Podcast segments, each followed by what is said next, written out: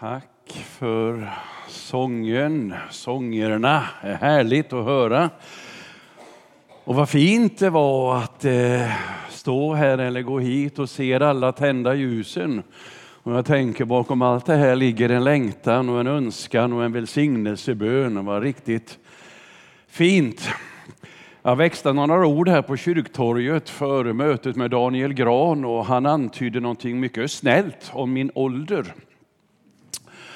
Och eh, jag sa till honom då att jag känner inte alls av min ålder på något sätt. Nej, fortsätt så, sa han då. Men jag tänkte här nu att jag känner av min ålder på ett sätt. Jag blir bara blödigare och blödigare.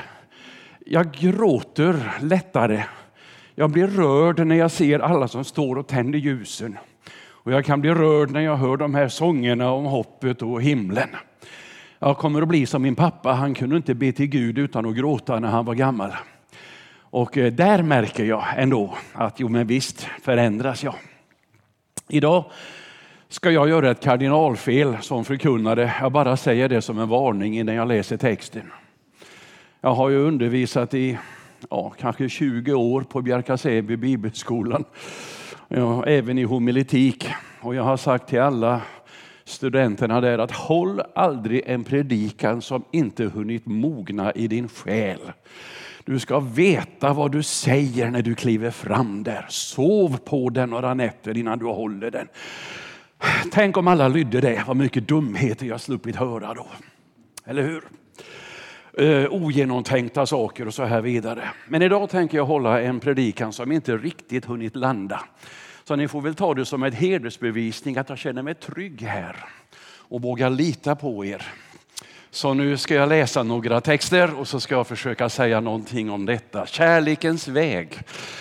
Ja, en av dagens texter är ju faktiskt eh, första Korintierbrevet kapitel 13 som är kanske Bibelns mest, ja, en av Bibelns mest välkända texter. Jag tänkte läsa hela det kapitlet. Ska vi stå upp inför Guds ord och lyssna till första Korintierbrevet kapitel 13 i sin helhet. Om jag talar både människors och änglars språk men saknar kärlek då är jag bara en ekande brons, en skrällande symbol. Om jag har profetisk gåva om jag känner alla hemligheterna och om jag har hela kunskapen. Om jag har all tro så jag kan flytta berg men saknar kärlek, då är jag ingenting. Och om jag delar ut allt jag äger och om jag låter bränna mig på bål men saknar kärlek så har jag ingenting vunnit. Kärleken är tålmodig och god. Kärleken är inte stridslysten, inte skrytsam, inte uppblåst. Den är inte utmanande och inte självisk. Den brusar inte upp, den vill ingen något ont. Den finner inte glädje i orätten, men den gläds med sanningen. Allt bär den, allt tror den, allt hoppas den och allt uthärdar den. Kärleken upphör aldrig. Den profetiska gåvan, den ska förgå. Tungotalet, det ska tystna. Kunskapen, den ska förgå.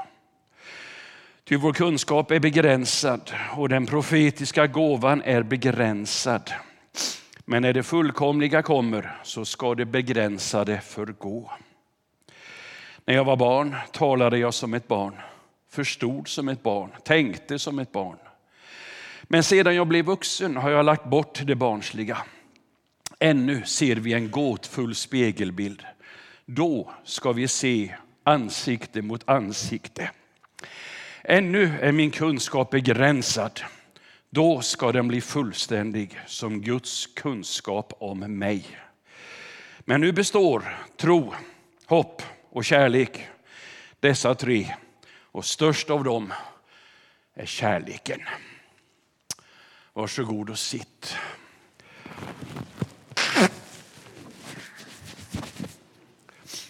Ja, Nu kommer en helt ny predikan när jag läser texten, men den ska jag inte hålla. Utan jag ska gå till den text som egentligen var startpunkten för mina tankar inför denna söndag. Och det är från Esters bok.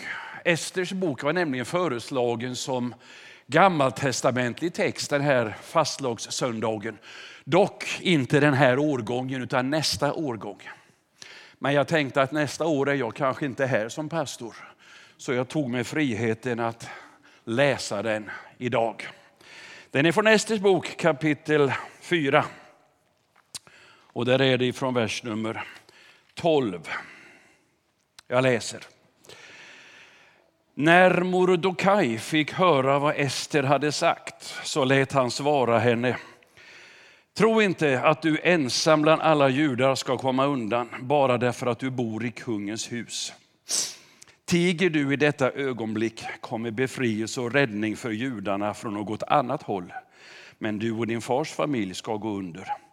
Kanske var det för en stund som denna som du blev drottning. Då sände Ester detta svar till Mordokaj. Samla genast alla judar som finns i Susa. Håll fasta för min skull. Ni ska inte äta eller dricka på tre dygn, varken jag eller natt. Jag och mina tjänsteflickor ska fasta på samma sätt. Sen går jag till kungen trots att det är emot lagen. Är jag förlorad så är jag förlorad. Mordecai gav sig iväg och han gjorde precis som Ester hade sagt till honom.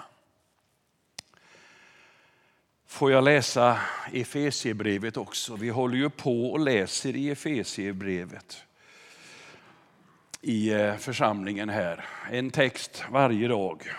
Jag läser lite från början på Efesiebrevet, från vers nummer tre i kapitel 1. Välsignad är vår Herre Jesu Kristi Gud och Fader. Han har välsignat oss med all den andliga välsignelse genom Kristus som finns i himlen. Som genom Kristus finns i himlen. Liksom han före världens skapelse har utvalt oss i honom till att stå heliga och fläckfria inför sig i kärlek. Ja, han har förutbestämt oss till att få söners rätt genom Jesus Kristus och förenas med honom. Det var hans viljas beslut. Till pris och ära för den nåd som han har skänkt oss med sin älskade son. I honom och genom hans blod har vi friköpts och fått förlåtelse för våra överträdelser. Så rik är den nåd med vilken Gud har låtit all vishet och klokhet flöda över oss. Och han har yppat sin viljas hemlighet för oss, nämligen det beslut om Kristus som han hade fattat ifrån början och som skulle genomföras när tiden var inne. Att sammanfatta allting i Kristus, allt i himlen och allt på jorden. Amen. Jag slutar där. Hänger de här texterna ihop? Jag vet ju inte det riktigt. Ester, gammaltestamentliga boken där mina tankar började. Där står det ju lite om fastan inför, vi går ju in i en fasteperiod inför påsken och inför Jesu Kristi mm, död och uppståndelse. Eh, jag vet inte heller, och jag skulle aldrig våga lita på att en hel församling är insatt i Esters bok. Får jag rekapitulera händelserna lite grann så får du texten i sitt sammanhang. Den börjar, den utspelar sig på 400-talet före Kristus. Historikerna eh, menar ju att det finns vissa saker i den här som är definitivt historiskt belagda. Andra saker är man mer tveksam till. Det är en berättelse som är godtagen som Guds ord, som Guds undervisningsmaterial till oss så att säga. Jesus själv berättade för sina lärjungar om gamla testamentet och han sa allesammans talar om mig. Så det gäller att hitta Jesus i GT, i gamla testamentet. Ehm, den här boken börjar med en ganska vacker berättelse. Det är en tyrann som sitter på tronen för all del och det är ju inte vackert. Eh, nyckfull, hård, oberäknelig. Han är väl känd i historien. Han har inte så goda vitsord om, om sig.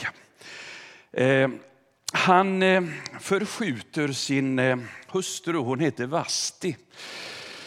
Hon vägrade nämligen lyda honom. Han hade ett gästabud i början på boken och så ville han att hon skulle komma för att han ville visa upp henne för alla sina stormän som var bjudna. Och Vasti vägrar att komma. Jag får ju säga att jag gillar Vasti. Ehm, och det blir ett fasligt rabalder och väsen om det här. Men jag känner respekt för henne för hon ville liksom inte vara någon slags uppvisningsföremål som han bara skulle skryta med. Se så vacker hon är och inte vet jag hur hon skulle vara klädd eller halvklädd. Men hon, han ville lyfta fram henne och skryta med henne. Och det blev väsen om det här och förstarna sa redan idag så har kvinnorna till förstarna börjat påtala, Vasti behövde minsann inte lyda. Jag tänker inte heller, det var ett helt kvinnouppror på gång mot att bli betraktade som uppvisningsföremål i en mycket patriarkal tid. Han förskjuter sin drottning Vasti, straffar henne. Han letar efter nya hustrur. En ny hustru som skulle få förstevärdighet. Ja. De hade ju många älskarinnor ofta, de här härskarna. Även Salomo i Bibeln hade ju tusen kvinnor, står det i Bibeln. 700 förstliga gemåler och 300 bihustrur. Som han tydligen bara hade en enda gång med 700 som han gav förstlig rang. Man kan begripa hans bittra ord om kvinnan i Predikadeboken. Han hade nog inget lyckligt förhållande till kvinnan. Nej. Eh, skulle den här kungen få det? Ja, han letade och här fanns en liten judinna då som hette Ester. Hon var faderlös och moderlös. Hon hade blivit adopterad av sin farbror som hette Mordokaj. Och när hon efter lång tids förberedelse ska gå in till kungen mm, så kommer han att välja henne som sin förstliga gemål. Det finns egentligen inga förklaringar till det. Det var ju väldigt grymt det här förhållandena. De här gemålen eller de här kvinnorna som hade blivit valda för att gå in till kungen och han skulle få eh, ligga med dem en, en natt. Efter det sen så sattes de ju ett harem och han tittade aldrig åt dem på hela livet och de hade ingen chans att gifta sig med någon annan man. De kom inte utanför. Alltså det var ett fängelse utan dess like. Det var grymt alltså. Det de fick med sig, det de fick ta, de fick ta precis vad de ville med sig dit. Och många kvinnor tog ju guld och silver och allt vad de nu skulle med det till i haremet. Men det är ju en instinkt det där, jag tar med mig allt. Ja, det här berättelsen blir lång nu, men jag har två fokus på predikan senare. Ehm, ja, Ester, hon lyssnade till fångvaktaren och tog bara det fångvaktaren sa, eller haremsvakten sa. Lydde hans råd, begränsa dig. Ja, jag vet inte om det här kan ses som en eh, sminktips i tidig ålder. Överdåd leder ju ofta till att det blir för mycket lagom är bäst. Ja, så var det väl här också. Eh, och hon begränsade sig och hon vann kungens gillande och hon blev vald till gemål. Sen är det en man som heter Haman i den här texten. Ja, han blir oresonligt hatisk till det judiska folket. Eh, Mordokaj böjde sig nämligen inte för Haman. Haman blev högt uppsatt i riket. Alla skulle knäböja för honom, han var näst under kungen. Mordokaj gjorde det inte. Så frågar man efter skälet när han var jude. Han böjer sig inte för en kunglig härskare så. Nähä! och Haman blev rasande. Och det är inte nog att han ska låta döda Mordokaj, han ska utrota hela folket. Som det står i kapitel 3 och vers 8. Haman gick till kung Xerxes och sa det finns ett folk här som bor utspritt bland de andra folken i ditt rikes alla provinser. De håller sig för sig själva, deras lagar liknar inget annat folks och kungens lagar rättar de sig inte efter. Det är mot dina intressen att låta dem hållas. Om du finner det lämpligt, utfärda ett påbud att de ska förintas. 10 000 talenter silver ska jag då väga upp i kungens skattkammare. De skulle förintas, hela det judiska folket.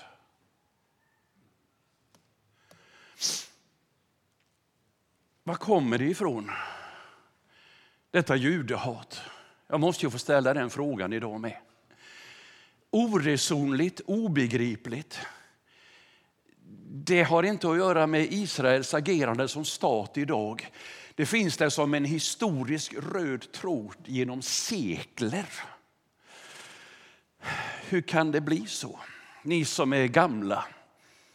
Här finns ju en hel del som har grå hår idag.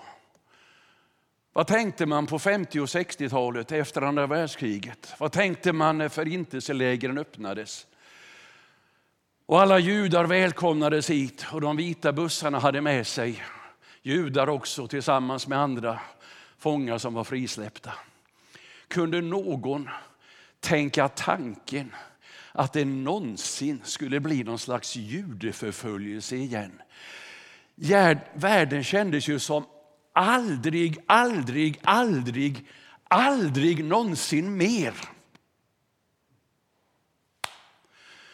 Och idag bor du och jag i ett land där judar gömmer undan sina stjärnor. Vågar inte gå på stan och bära dem synligt. Vågar inte gå ut med kipa på huvudet. Här är judar och judinnor som ser sig om över axeln innan man går in i en byggnad eller vart man ska ta vägen någonstans. Judiska museet i Stockholm behöver polisbevakning för att inte bli angripet. Judiska barn i Stockholm behöver vakter utanför skolan i Sverige 2024.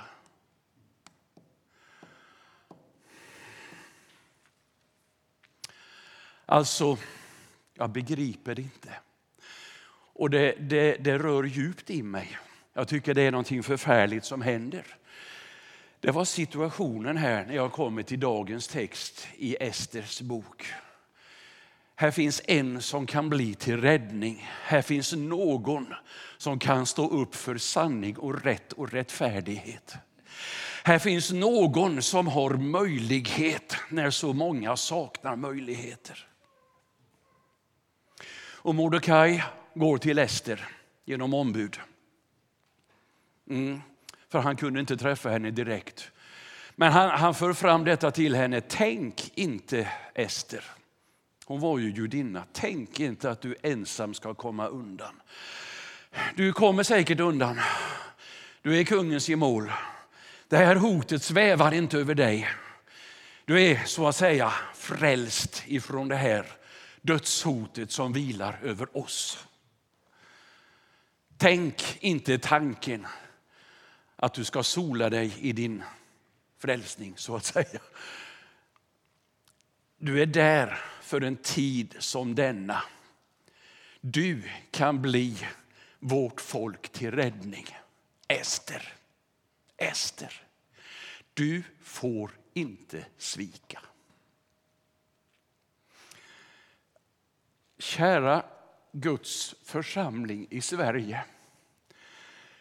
Du får inte svika i dessa tider. Jag vet att människor ibland önskar ja, jag skulle varit född på 1800-talet och varit med i väckelsen som brusade. Eller kanske ännu hellre för en del på 1920-talet när pingströrelsen hade sin storhetstid. Mm. Det skulle vara roligt att vara med då. Du är född precis den dag du är född för att Gud ville dig den dagen och den åldern och precis den du är. Du är inte född i fel ålder. För en tid som denna har du dina erfarenheter, dina kunskaper, dina insikter. För en tid som denna sitter du här. med ansvar för hela vårt land också. Vi har upplevt nåden. Vi ska dela den med alla. Vi ska gå i bön för Sverige. Vi ska ropa till himmelens Gud. Tänk inte att du ensam ska komma undan Ester. Det var ju hälsningen till den här unga lilla flickan. Ja, säger hon. Funderar. Mm. Jag ska göra det. Det är mot lagen. Inte ens jag som kunglig gemål får komma oombedd inför kungens ansikte. Alla är under en automatisk dödsdom om inte kungen har kallat till sig. Han hade några få tjänare som eh, han kunde eh, få komma och gå hos honom, men eh, annars var det strikt förbjudet. Så är det. Det är ju mitt liv jag sätter på spel. Det är ju hela mitt liv. Mm. Gå och fasta. Och jag och mina tjänsteflickor, vi ska också fasta. Fasta. Jag vet inte hur man ska ta upp det på något sätt nu. Jag, jag är ingen stor fastare. Jag är inte uppvuxen i en tradition där man fastade mycket. Fasta det är avstående från vissa saker. Från vissa saker. Mat, ja visst. Begränsa sitt intag, ja. Av andra saker med, kanske tv-tid eller andra saker. Och, och man kan ju säga så här, folk säger ibland till mig när jag pratar med dem, ja men jag, vad är det för vits med det där egentligen? Och vad skulle Gud ha för glädje av det? Och, och jag tycker så mycket om mina grejer, min bil och, och den här goda maten och så vidare. Mm. Pröva den här tanken som jag fick av en författare jag läste. Tänk om du inte tycker för mycket om dina grejer. Och att du inte behöver känna dåligt samvete över att du tycker för mycket om dina saker och dina grejer och det du äger. Du kanske tycker för lite om dem. Du kanske värdesätter dem för lite. Kan det vara så? Han utvecklar ungefär så här. Vi massproducerar, vi har ju så mycket. Så grejerna får inte värde för oss. Eh, alltså, förr i tiden, när nu förr är, men man levde i bondesamhället, ja men skomakaren bodde en bit bort. Skulle han göra nya skor till dig, det var ett arbete, det var ett konsthantverk. När du hade skon i din hand, det låg timmars arbete bakom det. Den här skomakaren skulle du möta flera gånger. Det där att du hade skon på dina fötter, det var en värdesak. Det var någonting fantastiskt att ha en sko på sin fot. Så var det med kläderna man ägde, så var det med huset som farfar hade timrat. Det fick värde. Ja, så mycket grejer jag äger. Kom hem i källaren och se får du se. Men det är så hos er allihopa nästan som har hus i alla fall. Man samlar på sig i det oändliga. Vad är det värdefullaste du har ägt Roland? Ja, säg det. Vad är det värdefullaste jag har ägt? Jag skulle kunna säga, jag fick en nalle en gång när jag var liten. Jag tror inte att den här nallen kostade jättemycket kronor för mamma att köpa. Men jag har aldrig haft en grej jag satt större värde på än den nallen. Det där att lära sig värdesätta det man har. Ja, men att avstå från en väldig massa saker för att få värdesätta det man har, det kanske är fastans innebörd också. Annars är det ju en koncentration i att fasta och det är en naturlig reaktion att fasta när man ska göra en anspänning. Och här var det ju en anspänning att gå inför kungen. Det var det ju. Alla som ska anstränga sig på något sätt vill ju inte äta en tjock middag strax innan. För man vet att då är jag inte i tipptopp. Utan det ska vara lagom avstånd till maten, eller hur? Eh, det är en naturlig fasta. Eftermiddagsmöten och predika på med dästa, mätta människor. Oh, det är jag färdig med. Nej, men det, det, det, det, blir ju, det är ju så, va? man påverkas. Ja, avhållsamheten, det var en koncentration hos Ester. Bed och fasta. Mm. Så kommer hon inför kungen. Vad är det du ser när du ser henne gå fram där? Ja, hjälp, vad ser vi för någonting? Är det, är det Jesus du ser? I ett semane? Är hon en förebild? Hon gav ju sitt liv. Hon eh, funderade säkert, vågar jag lita på hans kärlek? Att jag en gång blev utvald. Ja, jag har ju lämnat, jag, jag kan ju få lämna hela slottet, det är mitt liv på spel. Jesus, han kunde ju också ställa sig frågan i ett semane, kan jag lita på Faderns kärlek? Eller tänkte han aldrig så? Var inte frestelsen på allvar för Jesus? Eller var det på allvar han brottades med frågan, ska jag dö i onödan? Ska jag ge mitt liv för vad? Är det sant att jag är Guds utvalda Messias? Alltså, visst ser jag Jesus i drottning Ester också. Han kunde ju också ha stannat. Han kunde ha stannat i härligheten i den himmelska världen. Han som kunde kalla till sig legioner av änglar. Han kunde ha sagt, det här världen släpper jag. Han gav sitt liv. Det är det vi fäster för våra tankar nu när vi går inför fastan. Han litade på Kristi, på Guds kärlek. I Esters bok blev resultatet så här. Efter diverse fester och grejer. Du får läsa boken själv. Gå hem och läs Esters bok. Det är en fantastisk berättelse, lättläst också.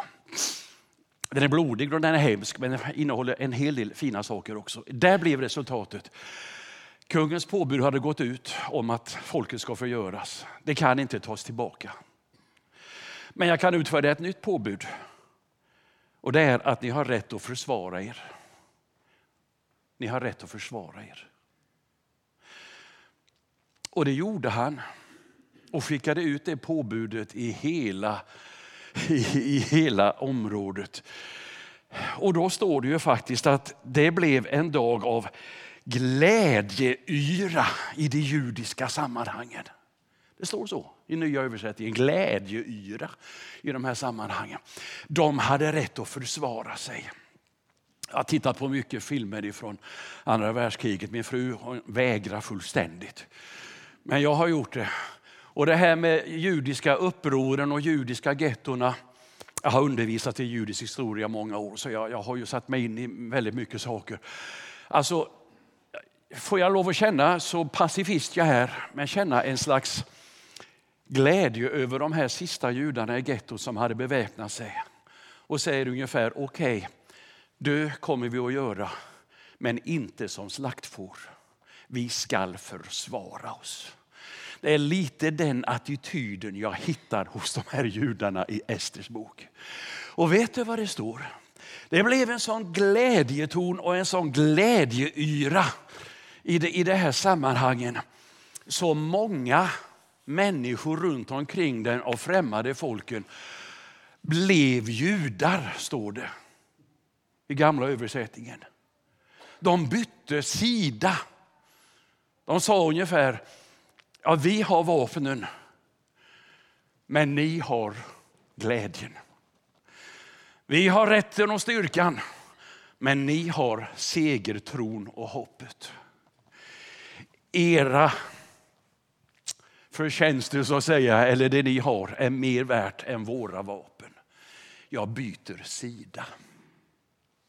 I den nya översättningen vågar de inte skriva riktigt så. Där står det att många utgav sig för att vara judar. De har som översättare samma misstro som Migrationsverket har mot en del omvändelseberättelser. Och blåögd ska man ju inte vara, men det, det finns en misstro där. Det kan inte vara äkta. Nej, men egentligen står det ju, de blev judar, de bytte sida. Ja, Efesierbrevet då. Ja, men tror ni att det var glädjeyra i fängelset i Efesos? Eller satt Paulus och tänkte, den kristna tron kommer att gå under med mig. Här fängslas vi, här avrättas vi. Här är det dystra tider. Nej. Han sitter och säger, av evighet har Gud bestämt oss till att vinna evigt liv. Ja, det har Gud från början bestämt att sammanfatta allt i Jesus Kristus. Svåra tider i Sverige? Ja. Svåra tider i världen? Ja. Hoppet, vem bär hoppet? Vi. Sviker vi och finns inget hopp kvar för den här världen. Så är det. När jag var ung hörde jag en liten sång som Börud sjöng på den tiden. Då var han som nu eh, heter Ola Börud, ja det hette han när han var liten också. Men han, han, han, han är ju egen artist nu, men han var en liten knatte på den tiden. Och han sjöng en sång som var Mamma, var fanns jag någonstans innan jag kom in i din mage? För han hade hört de här grejerna om magen och sånt där. Ja, var fanns jag någonstans? Och hon svarar i sången, Lilla Olle, du fanns i Guds tanke och där har du funnits jämt. Och fram till den dagen att du blev mitt barn har han längtat efter dig. Fram till dess du föddes har Gud längtat efter dig. Det är hälsningen till varenda liten knatte i hela världen. Judar eller palestinier, ukrainare eller ryssar, svenskar eller boende på andra sidan jordklotet. Gud har längtat efter var och en. Av evighet har han tänkt oss. Han tänkte människan långt innan han tänkte stjärnor och planeter och solsystem. Ja, för det här skapelsen, det är liksom omgivningen och den kom först i tillverkningen, det vet jag. Och Det kan vara ett Big Bang och det kan vara en hisklig massa miljarder år. Men det var dig han tänkte på från början och mig.